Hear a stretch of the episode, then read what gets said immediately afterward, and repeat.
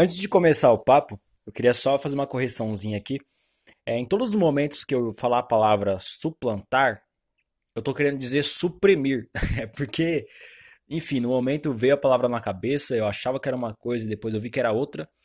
Mas o, o que eu tava querendo dizer é em suprimir. Suprimir aquilo em questão, tá? Então é isso.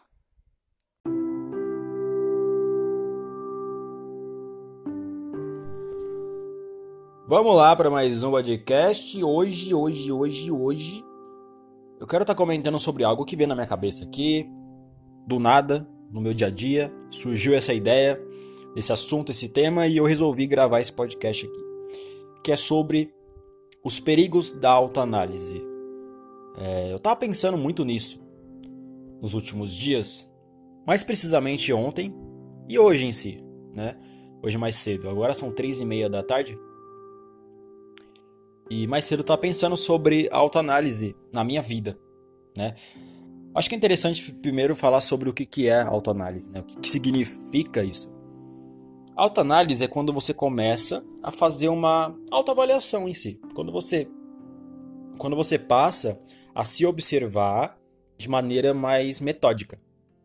Né? Então você começa a analisar as suas ações, as suas reações, é, as suas emoções, a forma com que você age no mundo, no cotidiano. E de certa forma, a gente acaba olhando para essa maneira de viver, né, fazendo essa autoanálise, como algo positivo, porque é algo que traz um autoconhecimento, é algo que você passa a gerar justamente o entendimento maior do que, que você está fazendo na sua vida, né? Do que, que você está é, é, é, promovendo para si mesmo e para o próximo e tal. Então, de, de cara, parece interessante isso, parece benéfico fazer essa autoanálise constante. Só que eu percebi que essa autoanálise, na real, ela é muito prejudicial. Se você faz ela de maneira uh, egóica. Aí que tá o ponto. Porque o ato de você ficar se autoanalisando é, gera regras para si mesmo. Sem você perceber muitas vezes. Você não tá nem percebendo que isso está gerando regras na sua vida. Você está regrando a sua vida. O jeito que você tem que agir, o jeito que você não tem que agir. E isso pode gerar certos, uh, certa superficialidade no jeito que você vive em si. Porque uh, o que garante que essa conclusão que você chegou através dessa autoanálise não é uma conclusão é, gerada pelo teu ego. E se é gerada pelo teu ego, é uma conclusão é, subjetiva, sendo olhada de maneira objetiva. Portanto, você está numa ilusão muito grande. Você pode estar tá ali simplesmente suplantando muitos defeitos seu, seus, achando que uh, você está superando eles que você está transmutando eles.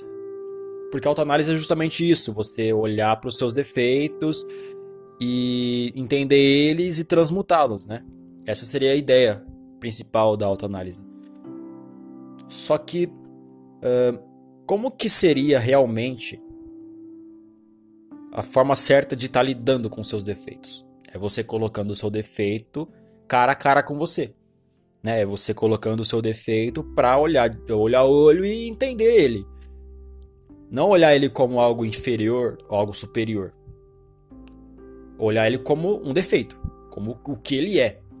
Olhar para aquilo da forma que aquilo realmente é. Só que na autoanálise constante, no dia a dia, você pode acabar olhando para um defeito seu e jogando ele no porão.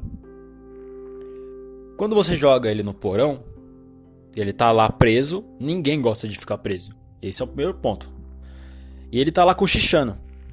Uma hora, ele vai sair daquele porão. Esse é o problema, que a gente não percebe. O defeito vai sair do porão uma hora, porque ele ele tá só aguardando o momento certo. Ele vai sair. E durante esse tempo que ele ainda não saiu do porão, uh, ele vai estar tá cochichando. Então ele ainda está presente na sua mente, na sua personalidade. Mas você acha que não tá mais porque você prendeu ele no porão. Então tá tudo bem, prende ele no porão, superei. Não, ele existe ainda. Esse é o problema. Então, quando ele sair de lá, você não vai estar preparado para lidar com ele. Então, é aqueles momentos que você não entende por que, que você está sentindo tanta raiva, sendo que você está meditando todos os dias. Ou por que, que você está, é, poxa, não conseguindo ter uma felicidade plena na vida, uma vida leve, sendo que você, poxa, tá fazendo autoanálise, você tá lendo teorias sobre é, autoconhecimento, você tá meditando, você tá praticando, você tá tendo contato com filosofias muito profundas do budismo, do hinduísmo, de qualquer filosofia religiosa, espiritual mas você não tá se sentindo leve, do nada você fica meio mal e tal. É claro que pode ter vários motivos para isso estar tá acontecendo com você, mas um desses motivos pode ser justamente essa autoanálise constante, porque é uma autoanálise que é muito baseada no ego. No, no você tá criando regras para si mesmo, e você tá é, autoafirmando a existência de um eu intrínseco, que é aquele eu intrínseco que está sempre regrando a sua vida. Entende? Que está sempre deixando a vida não, não ser fluida como ela realmente é. Porque a vida, a natureza. Quando a gente fala de vida, é importante falar sobre natureza. Porque a vida é o que o ser humano em si vive. E o ser humano é a natureza. Somos animais. E a natureza tem suas características, de modo geral. Uma das características da natureza é que ela é fluida, ela só é o que é. O ego é aquilo que faz você ter uma noção de afastamento do todo, né? que cria aquela individualidade, cria aquela noção de, de que você é diferente dos outros. Portanto, os outros é, são seres também individuais, e aí essa individualidade gera separatividade, dualidade tudo mais, né? É, Coisa que a gente já comentou bastante nos últimos podcasts, inclusive. Então, você pensa às vezes que essa autoanálise não é uma ação do ego. Você pensa que na verdade é algo benéfico, é algo que vai estar tá trazendo uma evolução espiritual para você. Né? Você está justamente é, buscando autoconhecimento, buscando se entender mais. Só que uma das maneiras de você se autoconhecer é você pegando aquele seu defeito e deixando ele, ele ser o que ele é, não escondendo ele de si mesmo. Então, se você está sentindo raiva no momento, primeiro, tente observar a raiva. Quando você passa a meditar todos os dias, você passa, claro, se você meditar de maneira correta, você passa a ganhar aquela habilidade de observar suas emoções, de, de observar aqueles uh, obscurecimentos, mentais, de observar aquela raiva que surge. Então a raiva surge, você consegue observar ela através da sua consciência sutil. Você consegue é, olhar para ela, deixar ela ser o que ela é, e dessa forma ela se dissipa por si só. Porque você não está dando, é, você não tá dando força para essa emoção. Porque o que dá força para essa emoção é o ego. É, e o ego ele age de que forma nessa situação? Ele age enfrentando, essa emoção, olhando para essa emoção como algo é, intrínseca, como algo que faz parte de você mesmo, da sua essência, como algo que que é horrível, que não pode existir. Então o ego ele vai sempre bater de frente com essa emoção, ele vai estar tá sempre querendo lutar contra ela. E toda luta existe para um querer anular o outro, certo? Toda luta é para isso. Eu vou lutar contra aquele guerreiro porque eu quero anular ele. Ele quer me anular também, então a luta vai acontecer. Então, se o, você cria essa guerra dentro de si mesmo, essa guerra não vai gerar é, um, um vencedor. Esse é o problema, porque essa é a única luta que não gera um vencedor. Os dois lutadores passam a se gostar e passam a se fortalecer juntos. Então o ego dá força para a raiva e a raiva fica mais forte. Entende? E a raiva acaba fazendo parte do ego, e o ego faz parte da raiva, e aí vira uma cadeia intensa. Né? Então, primeiramente faça isso, observe aquela raiva que surgiu. Mas se você ainda não tiver desenvolvido uma facilidade em observar determinada emoção ou determinada intenção de uma emoção, deixe essa, essa emoção transparecer. Porque é, você tem que aceitar que ainda você não tem essa capacidade. Você ainda precisa treinar mais, você precisa meditar mais ainda, você precisa compreender ainda ensinamentos, você precisa é, evoluir ainda, superar outras coisas primeiro. E o que acontece muitas vezes? A pessoa ela sente uma raiva muito forte por determinado objeto de raiva que apareceu na frente dela e ela, ao invés de aceitar que ela ainda não está preparada para lidar com essa raiva ainda de maneira sábia, de maneira a observá-la, tal, ela suplanta essa raiva. Ela suprime essa raiva, né? Ela bota essa raiva no porão, achando que ele superou a raiva, achando que ele não deixou com que a raiva se transparecesse, portanto, ele conseguiu entender mais sobre si mesmo, conseguiu ser forte diante daquela daquele objeto de raiva, sendo que na realidade ele não foi forte. Ele só pegou aquela raiva e jogou no porão. A raiva ainda permanece ali. E quando você faz isso constantemente, você acaba gerando uma energia, uma carga energética muito forte armazenada ali internamente. E essa carga energética ela vai aumentando cada vez mais, porque você está tá sempre jogando defeitos, energias para aquele mesmo porão. Então, uma hora o porão superlota. Então, toda aquela carga energética fica ali dentro de você.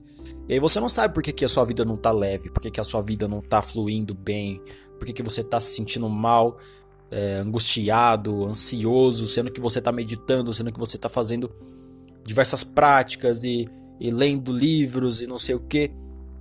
Mas você na realidade está suplantando tudo isso, e tudo isso que está suplantado, que está é, naquele porão, é o que está te fazendo mal, porque você não soube lidar com aqueles defeitos.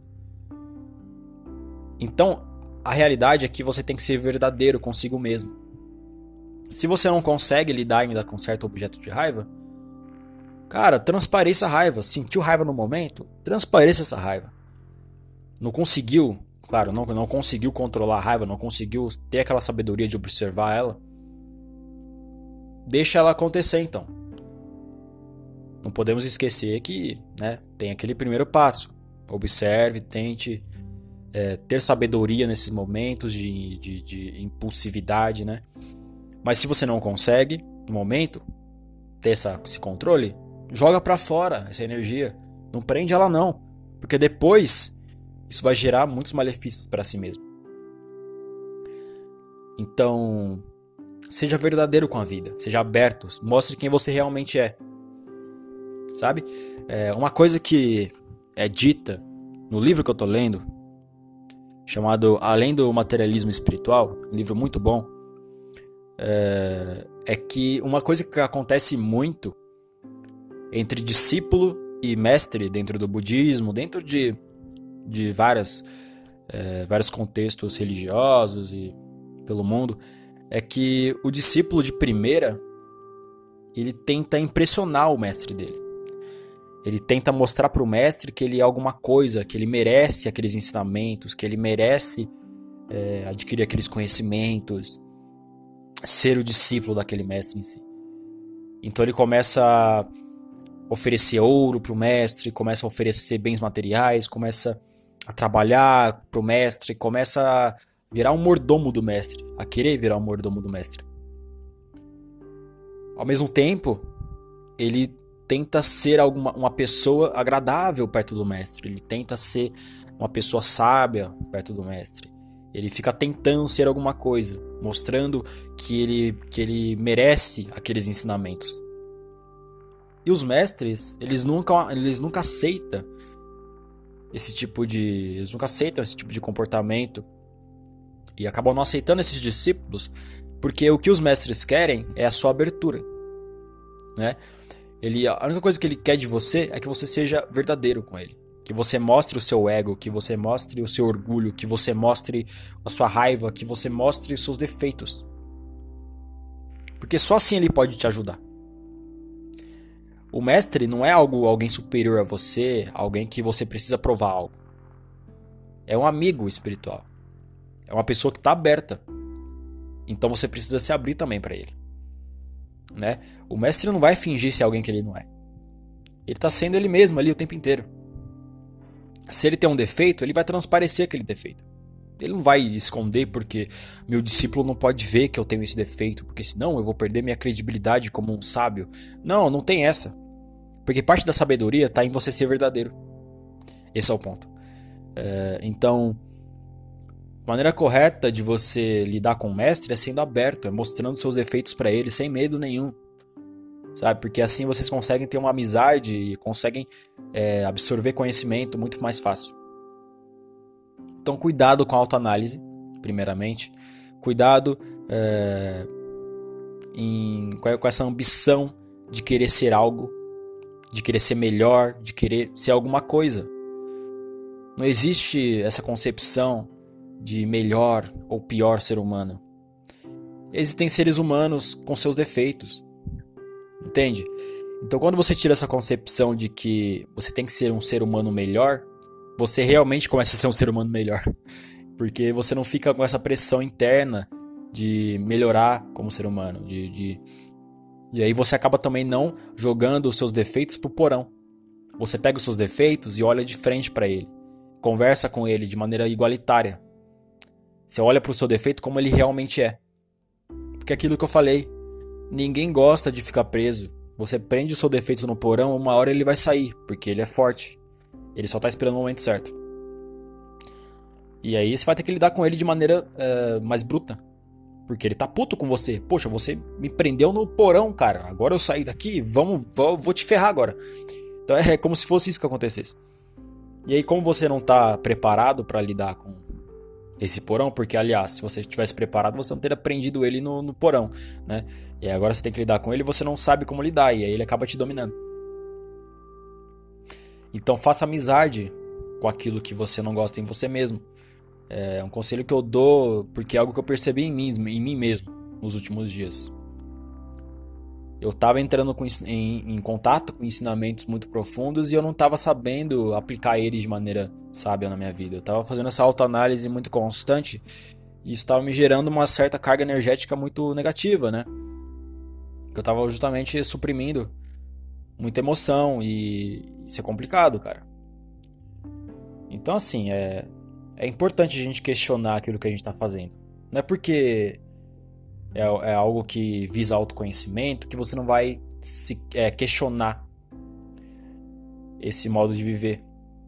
Né? É bom questionar o que você está fazendo, porque você pode estar tá fazendo errado né? e você não sabe. Então a autoanálise ela engana muito porque ela parece ser um mar de flores, só que na realidade ela é só uma maneira de, do teu ego trabalhar é, numa maneira que ele vai estar tá te iludindo, né? Você pensa que está evoluindo espiritualmente, mas você está só inflando o teu ego, porque quem está fazendo a autoanálise é o seu próprio ego. Então é isso. É...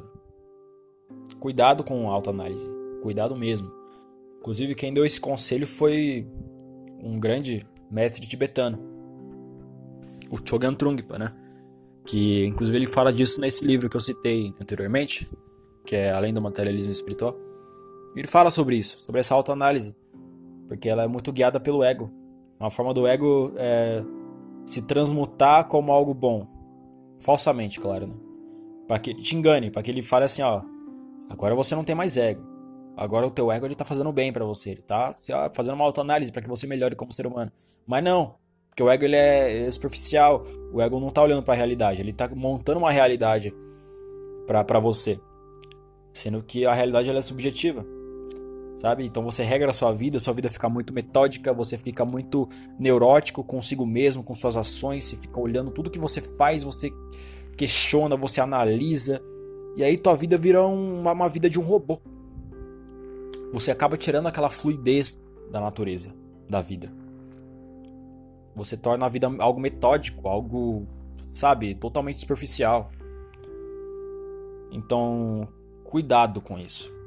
Né? Então, se você perceber que, poxa, você está ali no dia a dia com seus amigos e você não tá conseguindo muito entrar na vibe, não tá conseguindo se conectar com as pessoas, talvez seja porque você esteja fazendo, fazendo uma autoanálise muito constante e essa autoanálise, por ser baseada no seu ego, é, te tira da conexão com o próximo. Porque o ego faz isso, né? Ele, ele, te torna um ser individual, então você não consegue mais se conectar com seres humanos porque você é, acha que é algo à parte, inconscientemente. É, então deixa as coisas acontecerem, sabe? Se você não, ainda não tem o conhecimento suficiente para ser um grande sábio da vida, jogue seus defeitos pra, pra frente, sabe? E, e deixe eles falar o que eles são. Não fica tampando a boca deles. Então é isso. Acho que para esse episódio tá maravilhoso. Esse aqui foi totalmente é, do nada que eu comecei a gravar. veio a ideia eu soltei aqui. E espero que tenha ficado bom, né? Futuramente, talvez eu volte a falar sobre esse tema porque é algo interessante.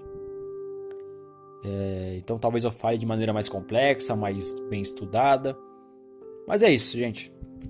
Espero que vocês tenham curtido. Até mais aí.